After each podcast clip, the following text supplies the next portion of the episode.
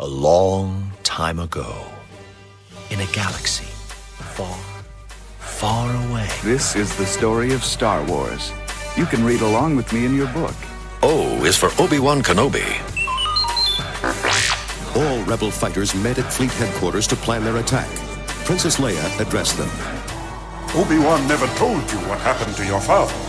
He told me enough. He told me you killed him. No, I am your father. Hello, I am C3PO, and you are about to listen to the story of Star Wars. Another chapter is here. Welcome to Don't Burn the Sacred Text, your Clashing Sabers look at all things canon in the written form and the audio form. You know, hmm, well, you know what? I'm going to save it. Hashtag save it. Uh, I'm here. I'm Brandon. I am one of your co hosts. And I'm also here with my lovely co host. She is more amazing than a jumping high five between Chewbacca and Han Solo that does the little freeze phrase frame thing like they did in the 80s. It's Lindsay. Oh, and I picture it with 80s sitcom music playing in the background. too. Absolutely. And then like the cheesy graphics pop up.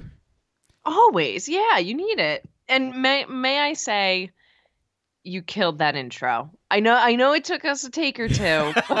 You just you're not gonna Got it. you're not gonna just let this act act like it's the first time. We just be natural about it. You're just gonna No, no, where's the fun in that? Back and it's not like you have an audio recording of me listening to the Sonic trailer for the first time to hold over my head or anything. what?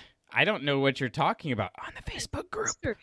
um yeah that was fun you know speaking of like throwback 80s stuff so for halloween at my school we do um like we call it a vocabulary parade or um no that's a different one I call it a book character uh parade because it's also like read across america day and um so people like dress up as as their favorite characters and we had a lot of like Star Wars like characters, and uh, so many of them were in like old costumes that looked like they came from like 77.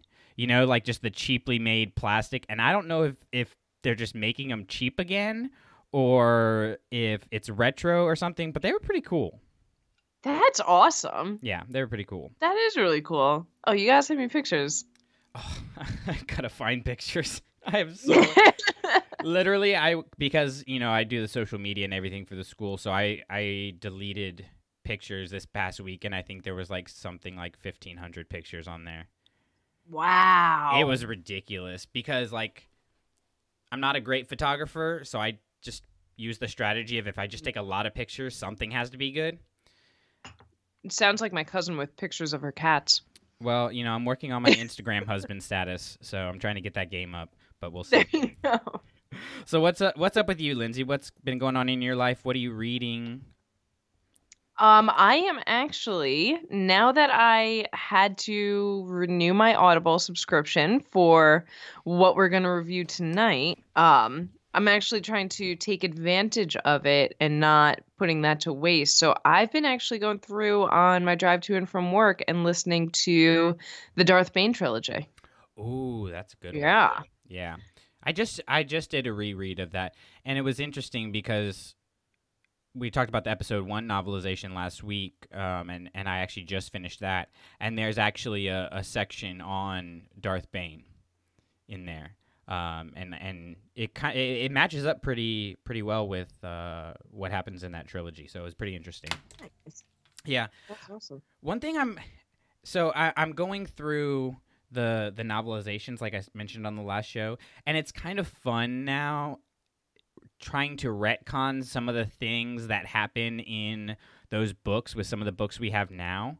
Because like I'm on Attack of the Clones uh, right now, and there's a lot of stuff that actually happens like before the movie. There's like three, two or three chapters that are before the movie, and you get to see like uh, Anakin having a dream about his mom, and you get to actually go with Shmi to uh, the the Lars homestead. And there's a, a couple passages with Padme, and one of them, um, she still has Panaka as the head of her security, or I guess here's the thing: it never actually says he's the head of security. So What does it, what does it say? it doesn't say anything. It just it just calls him Panaka. Uh, and then there's also Typho, who is is still his his nephew. And if you think to Queen's Shadow, you know, Panaka retires and, and uh, his his wife takes over, I believe, and then Typho Yeah. kind of steps in. So I was kind of like, hmm, how could I retcon this into actually fitting? And I came up with this whole theory about like Panaka actually stayed on as a consultant and helped out with all this. you know what though? Based on Queen's Shadow, I feel like he absolutely would. yeah, yeah. I think he. I don't think he would enjoy it, but I think he would do it. He's like the. he's like the boxing coach, you know, that comes out and he's like, I don't want to train this kid. That's what I imagine. Oh, that's such a perfect analogy for him. The novelizations are fun though. I I liked Yeah, the and- episode Uh, one. I- Attack the Clones was always my favorite, so I'm happy that you're on that, and I'd like to hear your thoughts on it because I mean, I obviously haven't read it since I was like 12 years old, so I'd like to hear your thoughts and see if it's as good as I remember. But I remember rereading that over and over. That was literally like my TV show moment where you know when kids like don't want their parents to know they're still up reading, so they take the flashlight under the cover. I used to do that all the time because I shared a room with my twin sister. So I was like, well, I can't wake her up. So I really was the kid under the covers with my flashlight reading that book for like the eighth or ninth time. Yeah, I I dig the first like few chapters. I'm right at the beginning part of Attack of the Clones now, like the actual film itself. So it's kind of a lot of setup, and I'm I'm kind of speed reading through it because it's You know it. yeah, I know it, yeah. But the the nuggets that we got because here's the thing, like when with regards to the novelizations, Lucasfilm has said it, to the point where they don't contradict what's actually happening on screen, they're canon. So Okay. so like thinking about that, you have like for example, Padme before she goes to uh Coruscant to vote for the Military Creation Act, actually sitting with her sister and, and looking at um, their two kids and her, you know, playing and kind of giving you that foreshadowing of her and Anakin and maybe that there's something outside of politics for her, um, kind of thing. So thinking about that being canon is one thing. Or this was a this was a really interesting one, which I I wish had been in the movie. There was actually a scene after the explosion on the landing bay where Palpatine actually announces Amidala dead to the Senate at large. And then she comes in in like a heroic moment to stand up and say, I'm not dead and I will not, you know, stand for this kind of thing. And it was like, it just made Padme look like the badass that she is. And so I wish I like there. that too because I feel like if they were to rewrite it in the new canon, it would be like, but Mon Mothma stuck up for her and Bail Yeah. Organa did. So for to give her that moment, I think is really nice and something we've kind of gotten away from. Yeah. The other thing that really sticks out to me about it, and so like these books came out before the movies, right? For all the prequels ones. Well, really for everything up till the the Disney era, they all came out before the movie. So you're you're working off of a rough draft of the movie, which is why you have some differences. But just in general, the dialogue in the book is so far superior to the dialogue in the actual movie. Oh, there's, oh yeah, there's just there's moments not that that that's saying much, well but yeah. yes but like the, for example one thing that's always bothered me is when anakin opens up to obi-wan about his dreams and obi-wan's like dreams pass in time. But if you in the novelization it actually talk anakin is talking about this could be a vision you know? This could be uh, more than just a dream and, and they're kind of discussing like what is a vision? What is just a dream? Like what is your potential? What could the force show you? And then it ends with the the line of you know dreams pass in time. And it's more of just like a segue of like all right we're gonna agree to disagree and and move on uh, from this because that's not our focus right now. Whereas in the movie obi-wan kind of comes off as a bit of a jerk there. So i just kind of wonder I hate I hate saying anything negative about George Lucas because he, he brought so much, but I mean he admits struggling with with dialogue, and so I wonder if like the dialogue that's in here is based on the script and then they cut it down for the film, or if the dialogue in here is is just improving on what was on the script because you have more time to play it out. That's a good question. Yeah. And you know, I I love George Lucas. Happy belated birthday. oh yeah, Sev- seventy-five, right? yeah, I think so. I think I think so, yeah. But I I wish he he knew when to give up control of certain things. And I think that the book to movie comparison for the prequels really show that he maybe should have let someone else kind of take a stab at a lot of the dialogue. Um but but uh, again, I'm going to be interested to hear your kind of final thoughts on the Attack of the Clones novel and where you land on it. Yeah, I'm looking forward to finishing it. I'm about 130 pages in, so it shouldn't take me too much longer. I'm hoping to be able to get this and Revenge of the Sith done before Alphabet Squadron comes out. That's the goal. We'll see if it actually happens. It's pretty realistic. I mean, It's a we got, realistic goal. we've got like a month, so Yeah. yeah, we'll see. Anyways, uh, we are talking about Dooku Jedi Lost tonight, and even though it's not technically a book, it, it is kind of an audio drama, and, and we felt like this was the appropriate show to discuss it on. Um, and we're going to get to that in just a minute, but I want to go ahead and get just a couple plugs out of the way so we can focus on the book. If you haven't listened already to the most recent episode, uh, our Rogue One top three, bottom three for the uh, flagship show, we are giving away a Krennic Pop vinyl over there. Um, so you can go listen on how you can can do that. Uh, spoiler alert: just go leave us a rating and a review and send me a picture. Um, and I also want to give a shout out to Michelle, um, our good friend of the show and of the podcast network and the website and e- just just Michelle, you're amazing. Um, but sh- she sent me from um, I just forgot the name of it. Star Wars Celebration. Yeah, the place where everybody got to go except for me. Um, she sent me the Ahsoka poster from the Clone Wars panel and the Rebels poster from the Rebels Remembered uh, panel. So like, Michelle. I got like literally like goosebumps, like my eyes watered when I saw the Ahsoka pa- uh, poster. So I got to go get them framed and, and figure out exactly where. I, I know where I'm going to put the Ahsoka one. I'm going to put it right on the back wall of, of my studio so that I can pretty much just look at it while I'm podcasting all the time. And then I got to find a spot for the Rebels one. But uh, yeah, I just wanted to say a thank you to Michelle because I cannot thank you enough. She's enough. too good. I love her. She's the best. All right. You ready to get into this thing? I've been ready. Okay. I'm, I'm excited to chat about this one. Okay, so before we get started, how many times have you listened to this, uh, like fully? I have fully listened to this twice now. Okay, so I have two, so we're all on the same page. And just in general, as a storytelling method, how did you feel about this audio drama format? I liked it. I wish they also gave the option. And I know in the UK they announced that they're going to have a hardcover, but I wish that they had an option for like a transcript afterwards, even. I I would absolutely listen to the I guess audio drama we're calling it. Um, you know, I, I would definitely do that again if they release another one. For me though, I'm such a visual learner, and for a lot of these names uh, of people, of things, of artifacts and places, I just need to see it. You know, I I'm trying to take notes on it and I'm trying to remember what's what.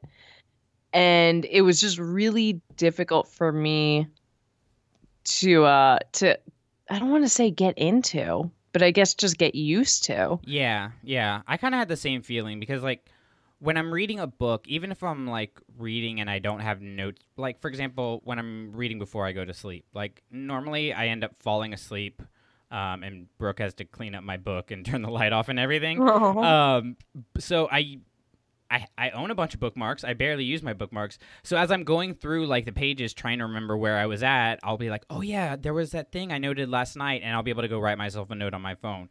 Well, this I was listening to it a lot while I was driving or cooking or stuff, and it was harder for me to stop it and take notes um, on it. And so being able to actually go through the second time, I feel like I got a lot more out of it. I think it's one of those things where it does kind of depend on how on how you take in content because I'm kind of with you too. Like, there's just a there's a difference with how your brain recognizes like a voice versus a word, you know, and that's where I found the most difficulty was like this person's talking. Oh wait, hold hold on, whose voice is this? Like for example, the two um, female Jedi masters, the the one and and see, I can't, I don't even remember their names. That's terrible. Um, but the one that kind of touches on the dark side with Dooku, and then the one who um is the Sat on the council. sat on the council. Yeah. The two of them, I just, I mean, the first time I listened through, I thought it was the one who had betrayed, and it was the other one.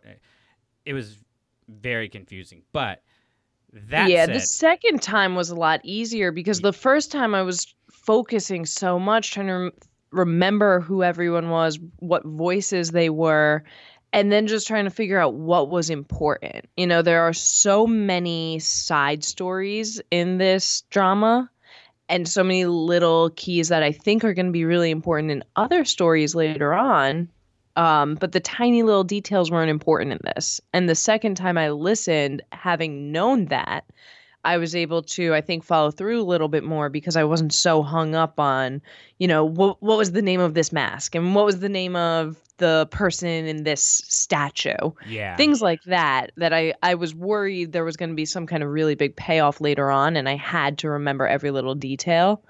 Once i got past that the second time going through i think i followed followed along with the different voices much easier the one thing that caused me some consternation was actually how the story was framed, um, with Ventress kind of reading the story herself, because you would take such long segments of the story with Dooku, and then all of a sudden you jump back to Ventress, and I didn't feel like I had time to to go like, oh, hold on, what's going on with Ventress? So the first time through, like I don't remember anything for the first like two thirds before Ventress finds his sister. I don't remember. I didn't remember any of it. Now that I've listened back through it and I I kind of was more prepared for when that was going to happen, um, I was okay with it. But just in general, I felt like it should have just been straight a Dooku story. Like you don't need to have this framework of Ventress actually discovering the story. But how did you feel about how they framed it with Ventress and everything? Yeah, I wish it had a little bit more of a payoff. I feel like her story wasn't really important. Um, yeah, especially knowing her from Dark Disciple and what a fantastic character she is in that and how much depth there was. So when I think of her part of this story as just an added layer, I like it. Um, knowing where she ends up, knowing the person she becomes, I like this as a little bit of an origin story, but as a standalone piece, I thought it was totally unnecessary. We didn't need her in this story. There was nothing really major that we discovered about her for just this story. Um, and and there was enough going on in Dooku's backstory that we didn't need it. Uh, to play devil's advocate to that own to my own point though, the only reason why we might have needed it is to explain the time jumps in the story. Yeah, that's fair. I think what really caused me issue there was how she was having a conversation with her master and first of all like understanding that that was in her head i didn't feel like was was extremely clear right from the get-go um, but then honestly i felt myself questioning like is this a force ghost like how does the I- force work I kind of landed on it was a force ghost. well, but but then Dooku invades her mind and shows that it's a figment at the end. So I don't know. Tell me why you thought it was a Force Ghost. I guess. I think just because of everything else that we've gotten recently and kind of the stress on force ghosts and you know the importance of them in the prophecy, how you become them, the difference between the light and the dark. If we had this story, you know, 2 years ago before The Last Jedi, before Master and Apprentice, maybe I wouldn't have thought it was a force ghost, but because it's been planted in our minds so frequently as of late, um I was kind of like, yeah, it makes sense. Why not throw one more in? Yeah, I kind of. But see, this that's that conversation in my head. It really distracted me from the Ventress story uh, overall. I think what they were trying to do was show you that Ventress has a conscience, um, and that you know she kind of add more to that redemption arc. But I I don't feel like we need it. I feel like her teaming up with Ahsoka in Clone Wars and what we saw in Dark Disciple is enough like justification for her redemption. And it- and it honestly, it's kind of frustrating to me that sometimes we take these characters who maybe don't start out super well, or uh, not super well, but who don't start out as engrossed uh, on the light side as like Luke, for example, um, and like Han. You know, he starts out a little bit of a rogue, but then you go to his backstory and you make him more of a good guy. And while I love Solo, it does take a little bit away from the rogue that we saw in A New Hope. And I, I just, I don't know, just the whole thing rubs me the wrong way. Yeah, and not even for Ventress's sake, but you know, it probably is more of a figment of her imagination, just because it would take away from the monumental thing Qui Gon Jinn was able to um, figure out. You know, when we see him in, or I guess hear him in from a certain point of view, it's so clear that this is something really big and special because he was able to talk to Yoda and talk to Obi Wan, and he was the first one in generations to figure that out.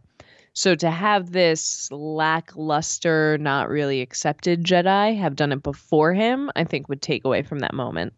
Yeah. And I just it didn't seem to fit with Ventress's character that she would have this figment of her almost this No, I think I think it would just because it's so early on. It seems like it was really early on in her and Dooku's partnership, and maybe that's just something that they had to answer a little bit cl- more clearly. Um, but my impression was it was still early on enough that she might have been doubting herself and doubting a recent decision to join him. I guess that could make sense. I'm just thinking of Ventress more as like somebody who feels emotion coming and just like shuts everything down, you know, and blocks everything off and and um But maybe this is why. Yes, that's what I was gonna say. Yeah. Like, this could this could be the origin of that. Speaking of origins, this is there's there's one more like grudge. Well, yeah, one more grudge that I have to get off my chest. And this is kind of a big one for the story because and, and this is why we must temper our expectations, folks. Going into this story, I thought, oh, so we're going to figure out why Dooku left the Jedi Order and why he joined Palpatine. And we got half of it because we figured out how he left the Jedi Order. So he leaves to go back and, and take the spot as the Count of Sereno, which was kind of something that was implied um, through just the story overall and the mythology that we have already. But we didn't really get anything about why he joined Palpatine and why he actually com- completely turned to the dark side and became a Sith. So I guess that was just something that I was expecting, and so it bothers me a little bit. How did you feel about what we got about Dooku in this book? I like that it didn't fill in all the blanks. You know, obviously it leaves future storytelling open. I think if you had someone like Palpatine, you know, we we can see in just the rise of Skywalker trailer when you put someone like Palpatine in that kind of overshadows the rest. So if you were to have Palpatine or Darth Sidious in this story, it really would have eclipsed everything going on with Dooku and Sifo Dyas and them tapping into the dark side there. Um, so so I'm okay with having left it out just because it allows us to focus on I think the right things. Yeah, I guess what I really just wanted was more of a direct like line where we could see why it happened or how it happened. You know, I don't necessarily like need the actual happening of him turning to the dark side, but this story comes to such a clean conclusion of him becoming the Count of Sereno. It just leaves a lot of questions in my mind of okay, did he start the separatist movement first? or did he join Palpatine first? And what role did the prophecies play? I think if this hadn't come out at the same time as Master and Apprentice, I would be thinking about this a lot less. But I'm thinking a lot about the prophecies and how they affected Dooku and how they could have potentially led him to the dark side because that idea is brought up so much in Master and Apprentice.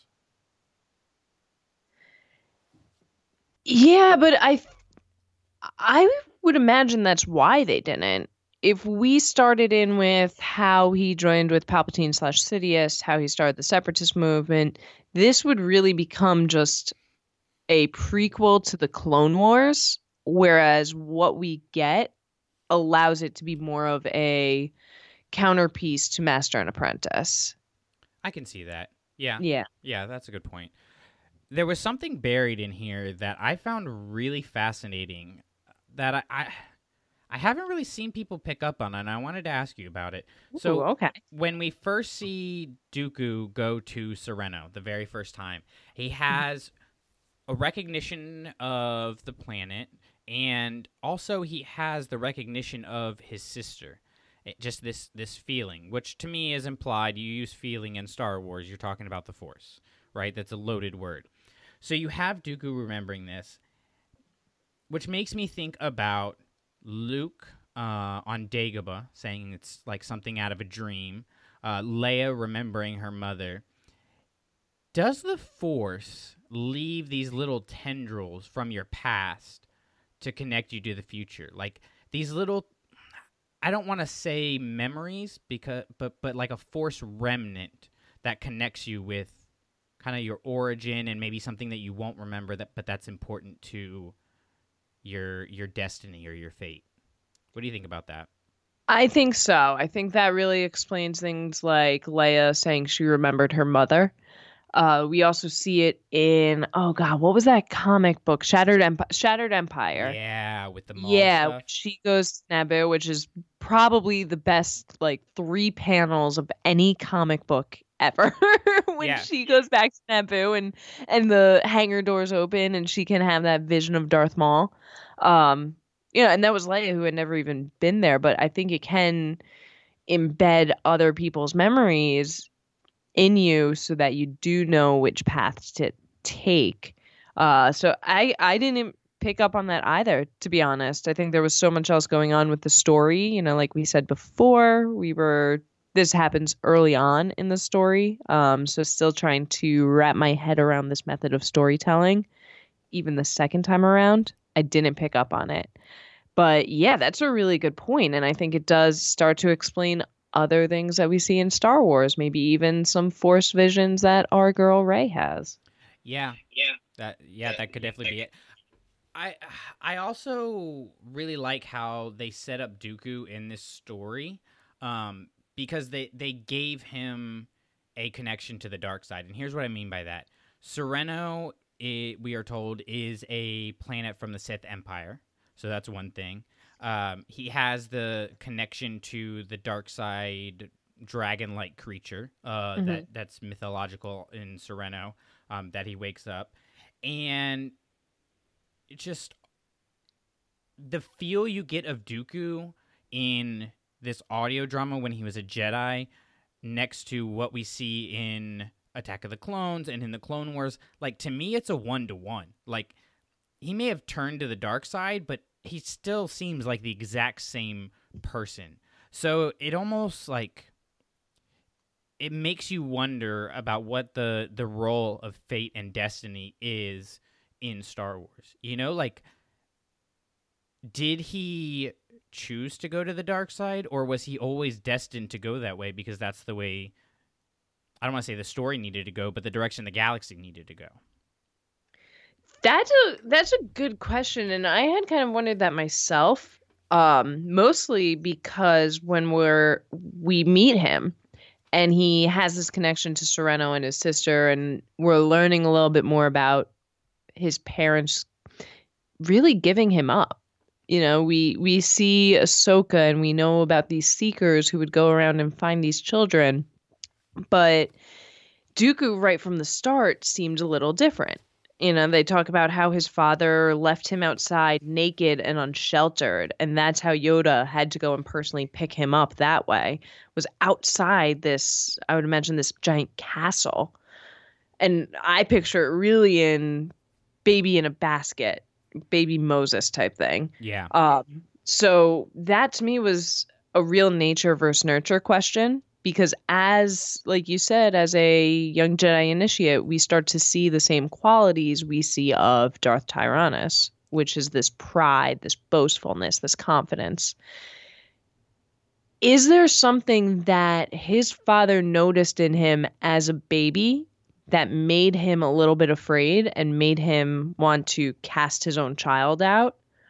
Or was the fact that his father did this to him what maybe helped him start to touch the dark side? You know, so a real nature versus nurture, chicken or the egg type question as to why he is this way, but we definitely do, like you said, see that one to one ratio of him from a Jedi initiate to apprentice to master to eventual dark side user. Well, and if we if we run with the theory that the Force leaves remnants of times you wouldn't remember, like there could be something that he doesn't doesn't even understand that's inside of him. Hundred percent, yeah. Even just how his father treated him would stick with him. Yeah, yeah. Oh, and I wonder if because obviously like the the Jedi themselves, the seekers that go out and find the children, they're going to feel the force connection with said child, right? But his his father calls him a freak and and outcasts him and obviously doesn't have force capabilities himself, doesn't like the Jedi, all that stuff, right? So what you said about like what caused him to to give him up is a really interesting point because it made, like what what was it? Like did he have lightning coming out of his little baby fingers? Probably not.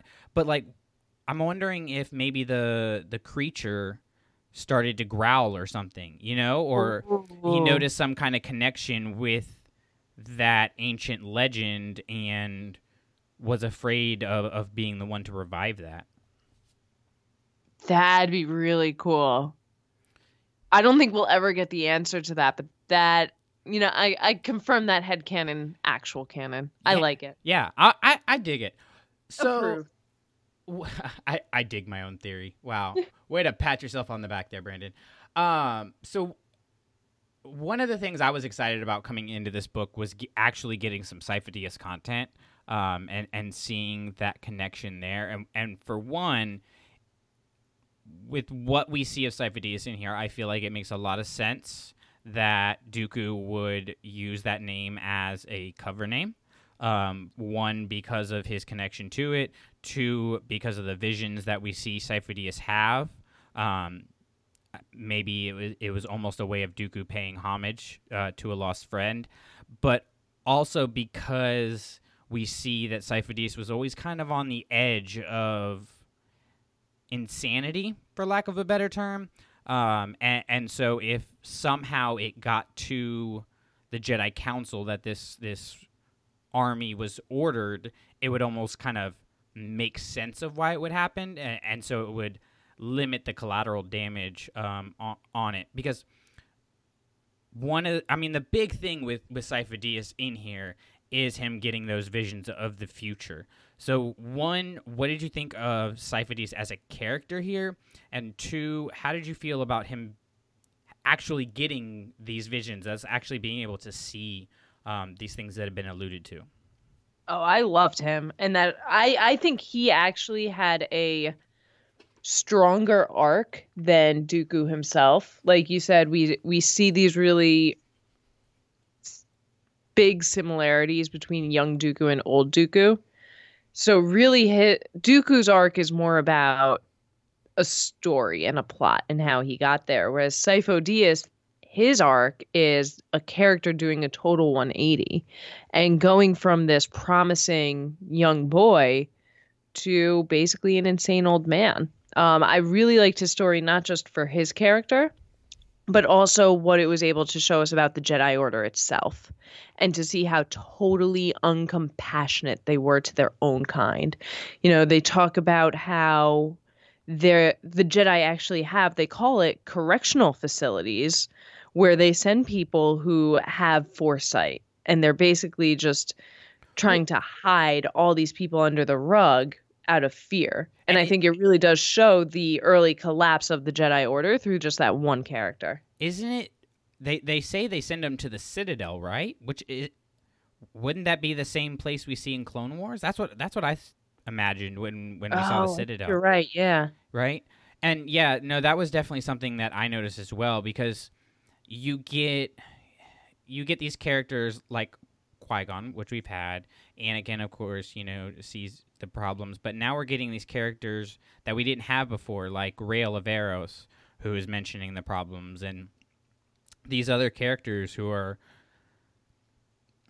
they are honestly they're just complacent because they're not doing anything about it they're not actually doing anything to confront the council about their issues they're going off on the side and being passive aggressive about it you know i think about Sifo-Dyas and his master going out and uh, you know searching for these dark side artifacts or the council member who secretly you know had a baby and stuff and it's interesting because yoda which this matches up with what we see of Yoda in Master and Apprentice, says that you know if she had come forward and, and told them that she was pregnant, the, the Jedi would have helped her. And I'm not convinced that's true. Nope. Uh uh-uh, uh No, no, no, no, no. Not true. Period. End of story. Not true. There's no way. Sure. Okay, let me back that, that truck up. They would have helped her. They would have helped her probably taken her child and sent her to the Citadel. That's honestly what I think would happen. They would find some moral absolutist way to justify it. That's what I think would yeah. happen. Yeah. There's there's no way they would help her in the way that you and I would take the meaning of the word help. You know, in in their minds and in their council room, maybe it would pass as helping, but there is absolutely no way any lay person would see whatever they did as helping. Yeah. Um, it, they really do tend to cast out their own. Um, even even just um, yeah, and it kills me not having an actual book because, like you, I, I really struggle right now remembering all their names. But Sifo-Dyas' master, who goes around and collects all these ancient artifacts, I thought was one of the coolest characters we have ever met. Oh yeah. I absolutely loved her. But for her to have this open mind and her way of testing people is really really put them through the ringer. You know, she takes these two young kids and tries to make them think that she's a Sith Lord, and that's her version of testing someone. You know, that's not the pillar of trust and openness and light that the Jedi have always made themselves out to be. Well, and I think especially in this more than really anything else, but I think it fits in with the whole narrative of Star Wars. There's a difference between a Jedi what the Jedi what a Jedi should be and what the Jedi order should be, right? And if we make that differentiation, we have these characters that we see are right and that we see are are seeing the light, like Qui Gon, for example, like Ahsoka. Um, even if we go to characters like Chirrut, like to me, those are what a Jedi should be, right? and that's really different from the Jedi Order, which I think is really what we're seeing be corrupted. You know, because the Jedi Order is based around the Council and the Council's decision. So if those 12 are, I mean, shoot, able to be corrupted by gangsters, you know, um, as lost as Yoda seems to be, as clouded as he seems to be in, Master and Apprentice and in this, the order itself was corrupted, but I, I feel like at the same time we shouldn't just throw all these Jedi under the bus because there were some who were out there doing really important things, and I think that this shows that like it didn't necessarily fit in with the order and how the order functioned, but it was something that needed to be done. Does that make sense? It does. It does. It's almost like reverse synergy. You know, when we talk about synergy, we talk about the order itself would even be greater than every single Jedi put together. But to have the Jedi Order and everything it means is somehow even greater than all of that. Whereas this is the opposite. This is like, hey, if you start to take out these individual Jedi, they're probably better than the even the entire order and they're better as individuals and better off alone when they don't have the order and the uh, the principles of the order, kind of bringing them down.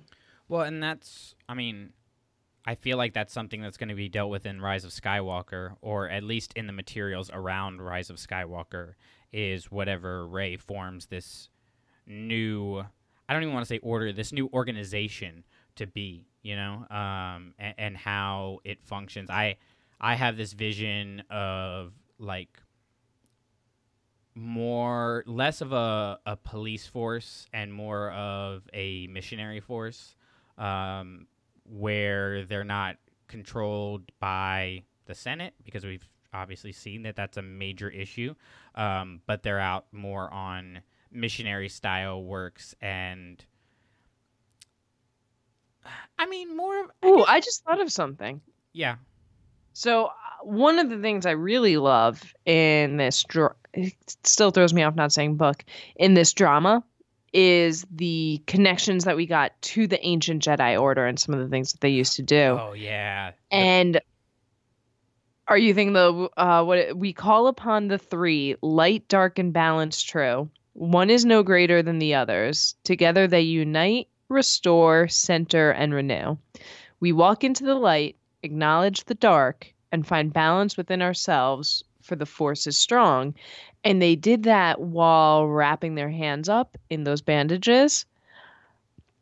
How much would you love if the bandages and the wraps that Rey wears. Is so- stop it! Stop it! My heart can't handle this. Oh man. Oh man. But no, I think she's going to start bringing stuff like that back. That would be awesome. That would be. Okay, so I actually made another connection to Rise of Skywalker when Dooku is uh, invading um, Ventress's mind and, and proving to her that the the vision of her master is just a figment of her imagination. He says, and I quote, "No one comes back from the dead. No one." Ooh. Right? Could this be? I, I again, tinfoil hat crackpot theory. All right. There's Rise of Skywalker. Could we actually have a resurrection? Not like a Force ghost, but like a full-on resurrection. Because what did Anakin wanted to do? Want to do? He wanted to be able to stop people from dying, right? So what if Kylo and Rey finish what he started by not just figuring out how to stop people from dying, but how to bring people back to life? I would love for a failed attempt of that. I, I hope that's what they are trying to do. I hope they don't actually do it though.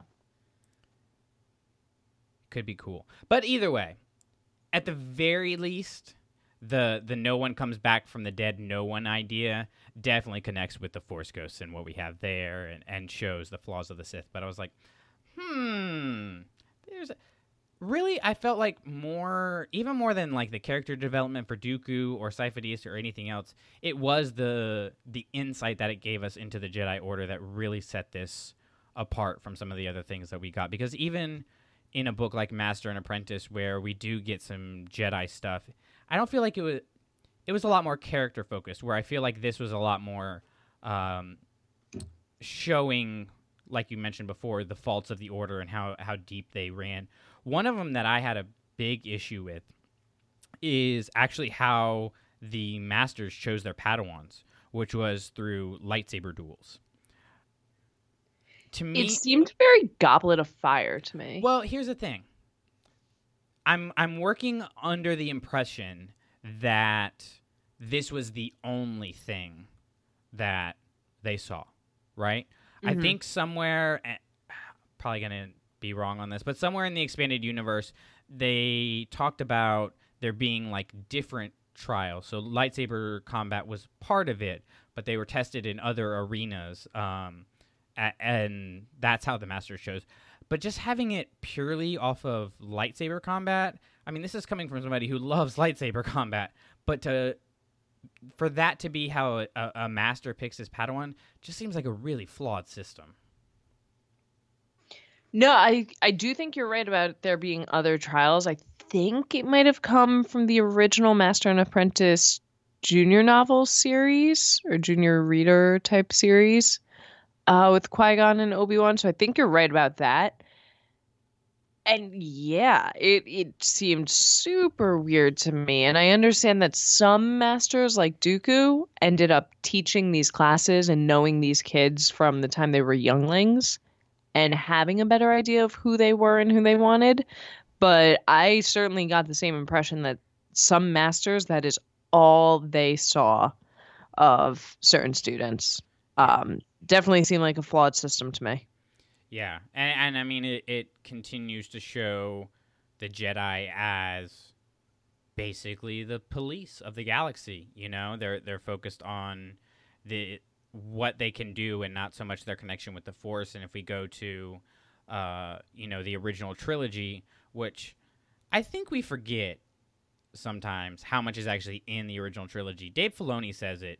You know, like everything you need to know about Star Wars is in the movies. And while like this ancillary stuff is like super fun to dig into and maybe add some more world building, like the the core things we need to know are in those films. And if you go to the original trilogy, when Luke is training with his lightsaber on the Millennium Falcon in A New Hope, Obi Wan's not teaching him forms. He's not teaching him stances. He's not, you know, sparring with him. He's teaching him to focus on the Force, right? When Luke is training with Yoda, he never picks up a lightsaber. It's all about the connection with the Force. And so when you think like uh, when Luke's Jedi Order fell was because he picked up a blade because he was going to solve his issues through violence versus the second Death Star in Crait when he chose nonviolent action. I think it just says a lot about one how amazing Luke is as a Jedi, um, despite his flaws, but two, it, it really just continues to show the brokenness of the Jedi Order. Yeah, and the fact that you know, you can even take it a step further and say that the ones who stressed the lightsaber fighting were probably the weakest Jedi. You know, we have Dooku, who this was obviously his skill. We know how that turned out. Then we have Qui Gon, who, as we know in Master and Apprentice, he barely practiced with Obi Wan, and that was a big point of contention. Was that he uh, he was doing the the basic movements over and over and over we have Yoda, who, for all of his many, many, many flaws, was still a pretty uh, a widely acclaimed Jedi. Um, but we see that he barely trains with Dooku, especially in lightsaber combat. Yeah. Um, so so we could even say that yeah, maybe the strongest Jedi were the ones with the least connection to the lightsaber. I think that's a good point. I want to come back to the the Yoda and Dooku thing, but yeah, the I mean, it, it's it's like doing any martial art, really, lightsaber combat, right? Like Saber Martial Arts Foundation, go check it out. Um, but it's it's as much about the discipline of actually doing it as it is like a fight. Like when I was doing taekwondo, like our teachers always emphasize like if you take this and you take it out into, you know, like air quotes the streets or whatever and you use it to intimidate or to create power over somebody else we will personally whoop your ass you know like don't you won't be allowed to come back in here um like you use this as a last resort um and I, and for the jedi though it's I mean, it was ceremonial. They said that in here. And I just find it very interesting how it had kind of moved from that martial discipline that we see in the original trilogy of not so much about the saber combat in and of itself, but about what the saber combat can teach you, you know, um, and, and how you can learn from that. Whereas for the Jedi of the prequel era, it was more of a show, you know. Um, anyways, I could talk about lightsaber combat forever. Let's go back to Yoda and Dooku. Ha- number one, what do you think Yoda's motivation was for taking Dooku as his apprentice? I really don't know. That's kind of Me too. one. Yeah, that's one of the the plot points I felt. I don't want to say it was disappointing. I think it was very intentional that they didn't fill in a lot of the blanks. Uh, I think it's interesting that it should have been probably the most important relationship of Dooku's life, and he barely touches on it. You know, and Ventress is barely interested in it. Ventress absolutely knows who Yoda is. If I were her, I would want to dig into every single audio recording that talks about Yoda, and instead she just glanced right through it, breezed right through it.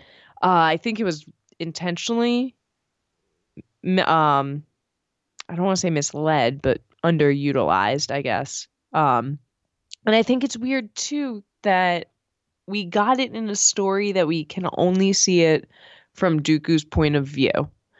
I'd be really interested to see more of the promise that Yoda saw in him and why he was so interested. I would want to see if it is part of the reason why Yoda himself was called to go pick up Dooku from Serenno and not a seeker.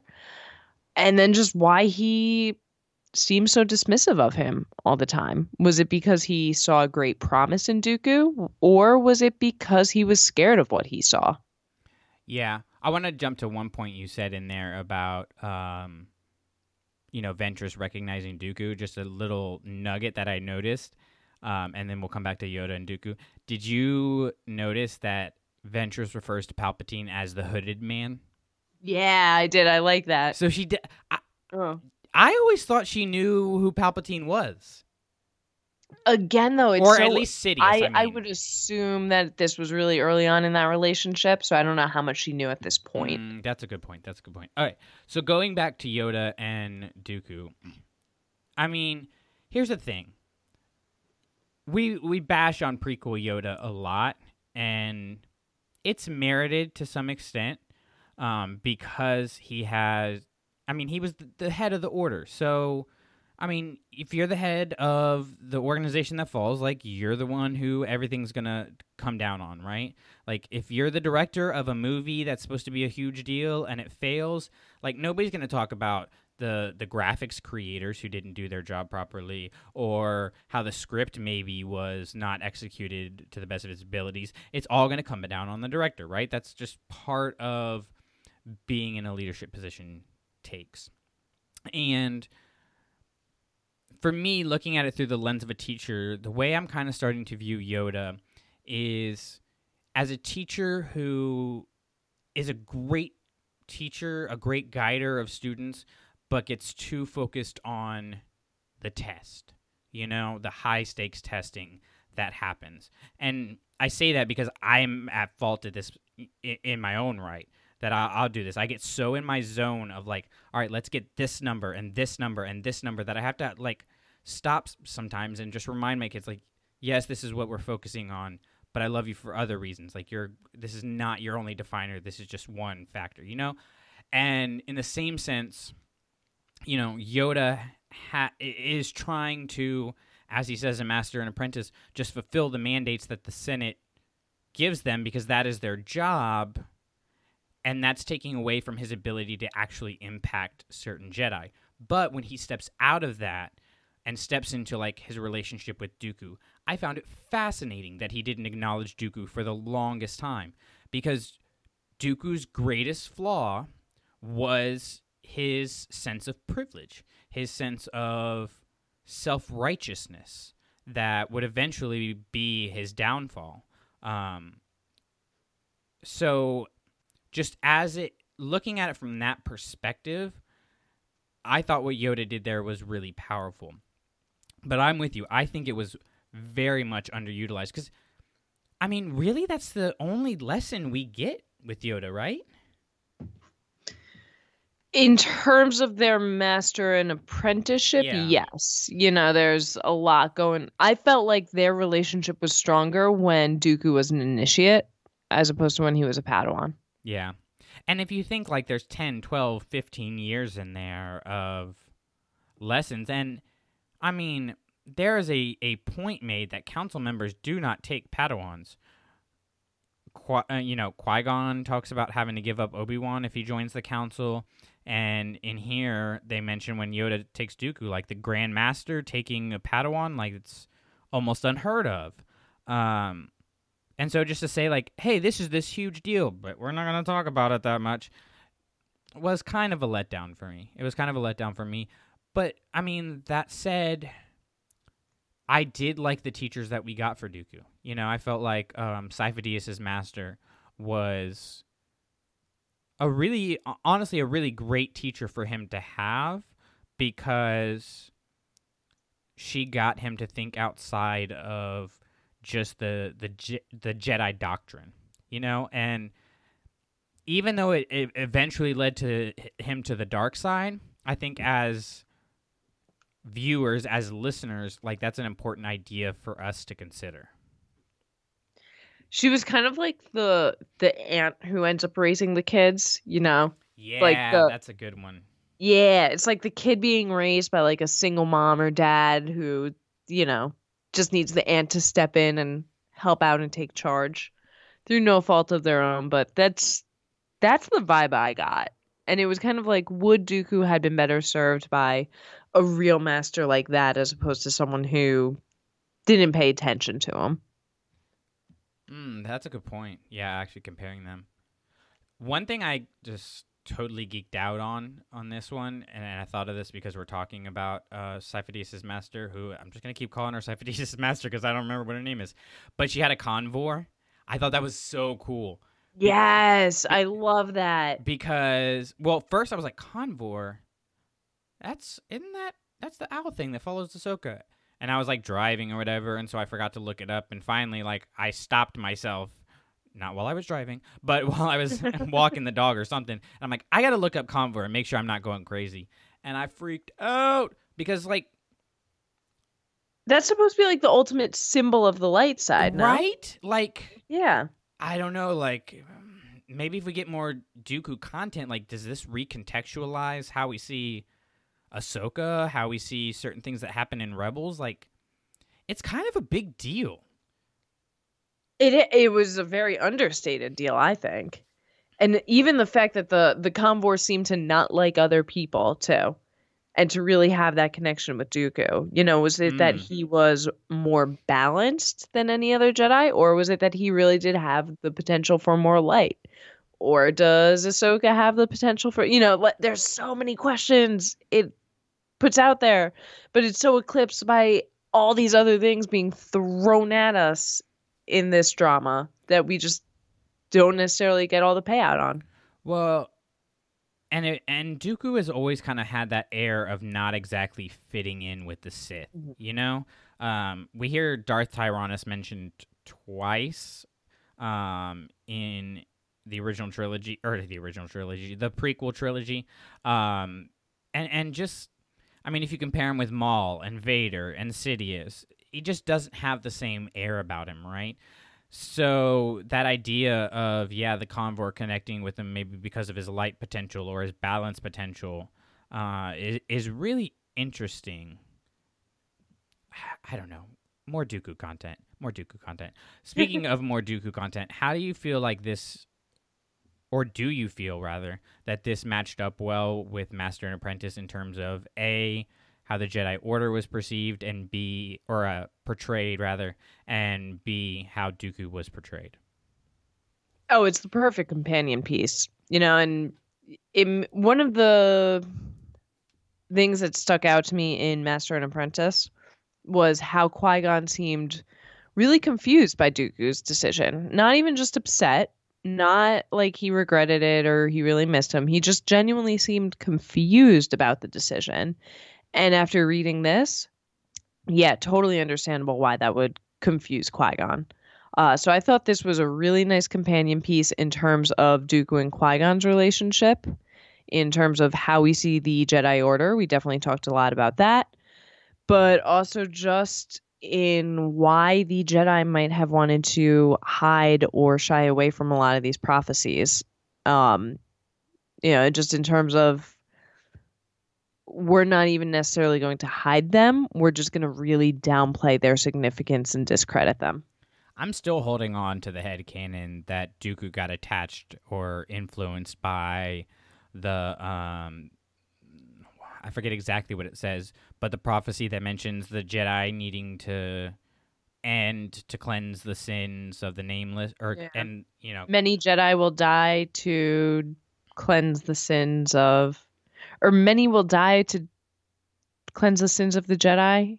Something along that lines. Basically, what it comes down to is the Jedi need to end because of the the sins against the the nameless. Um, Yes, there we go. The sins of the nameless. it, I think it still fits in with, um, or at, at least potentially fits in with what we have here.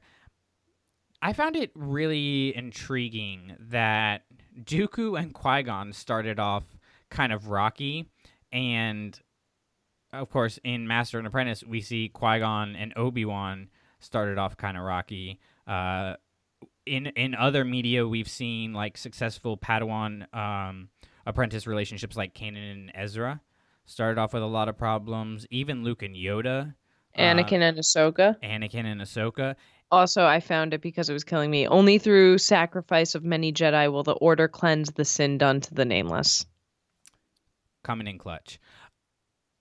I think it's really interesting that you have all these a these these masters who maybe don't exactly fit in with uh, the way things are air quotes done around here um, that end up creating the best padawans you know uh qui-gon being the outcast like even though Obi-Wan was a part of the original Jedi Order, if you can if you honestly can look in the mirror and say to yourself that Obi-Wan is not one of the best of the Jedi, you need to go rewatch the movies. Get a new mirror. Yeah, get get a new mirror and maybe a new personality. Uh you know, but you but you have Ahsoka who again like even though she's not a Jedi, she she is a pinnacle of what a Jedi should be. Um Luke, I mean, come on. Luke doesn't become who Luke is without Yoda having those 20 years to recontextualize the Force and, and, and his place in it and what it means to be a master. And it there's this new theme that seems to be running through pretty prevalently um, of these a these flawed teachers, but two these teachers and masters kind of butting heads, which of course connects with exactly what we see with Rey and Luke. Like it's all connected, guys. It's all connected. Yeah, and we even now know, you know, a thousand generations live in you. And when Yoda is saying to Luke, pass on what you've learned, even your failures, that's the whole point. It's supposed to be this chain of passing on everything you've learned until we get to Rey, where now it's literally a thousand generations live in her because it's all these generations. It is from Yoda to Dooku to Qui Gon and so on and so forth, finally cultivating in Rey. It's what I'm I mentioned on the last episode. I'm calling the Jedi family tree. You know, like we have this direct line from like you said, Yoda or excuse me, uh yeah, Yoda to Dooku to Qui-Gon to Obi-Wan to Luke to Rey. Um and of, or and of course Anakin in there also, but he's kind of like an outlier. He's a special circumstance because he's the chosen one. It's just for those of you that don't think Disney has a plan of what's going on, ladies and gentlemen, they have a plan of what's going on. All of this stuff is connected. Like, I really think we'll come back after Rise of Skywalker and be like, "Oh, you remember that thing in Dooku? You remember that thing in Master and Apprentice?" It's not a coincidence. 100%. It's not a coincidence that the stuff is Hundred- coming out the time it is. and not not to say that the people who don't follow every single page like we do are going to misunderstand or not enjoy Rise of Skywalker, but we I think are going to really see a lot of things come to light that uh that were introduced in these stories. I think it'll be like Rogue One, but more on the mythology side of things, right? Yes. You Yeah. know, Rogue One had a ton of Easter eggs. Even Solo had a ton of Easter eggs in it. But I think when we get to when when we get those rewatches of Rise of Skywalker, we're gonna be like, what? And it's just gonna be, it's gonna be great. Um, I I wanted to close on one final thing, one final conundrum of this. Uh, I wanted to say book, this audio drama. What's up with Dooku's name? Oh, just Dooku Sereno? Is it Dooku Sereno? I think so. Or- I always thought Dooku was a last name, but apparently not. See, but that's what I don't know because like does his sister go by Sereno? Like do they I think so. because I mean, I don't know what they thought his name was growing up because, like, Sifo Dyas seems to, isn't that a first and a last name? No. well no, it's hyphenated. Oh, it is hyphenated. So Dooku goes Yeah. by Dooku, but his family name is Sereno. So it could be That's Dooku Sereno, or we could have like just Dooku, like he's Cher or something. I don't. Like he's Cher. Or is it like uh like in Vietnam where it's the last name comes first? You know what? It could be. I don't Yeah. know. Sereno Dooku? I don't know. I'm okay with not having it, but I was kind of ready for one of those Sheev Palpatine. It's like why ones. why bring it up? Why bring it up, you know? Yeah. Well, and and they directly say in there like the the planet is named after the family, ergo Right, they do. implying that you know Sereno is the last name of the family. So, it you know what? And well, don't they call his brother um whatever the brother's name is Sereno in the not the pod racing scene, but like the I think I I was picturing um the same kind of races that they have in Resistance. yeah, that's what I was kind of picturing too. Yeah, yeah. Uh, I think they called him Count of Sereno because he was already the count at that Oh, point. okay. Yeah. Okay. So it's interesting. I would like to know. I'm okay with not knowing. I think I prefer not knowing.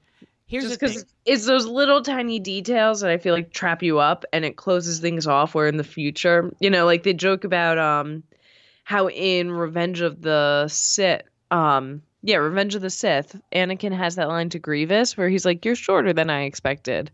So when they went back and they did the Clone Wars, they had to make sure that Anakin and Grievous had no scenes together because of that one little throwaway line that George Lucas never would have expected what was coming. But he put that little line in there, and now Dave Filoni has the giant headache of how do I make sure these two characters never intersect? But see, I feel like saying the planet Sereno is named after the family creates more of that issue than just saying his name is like Bob Dooku.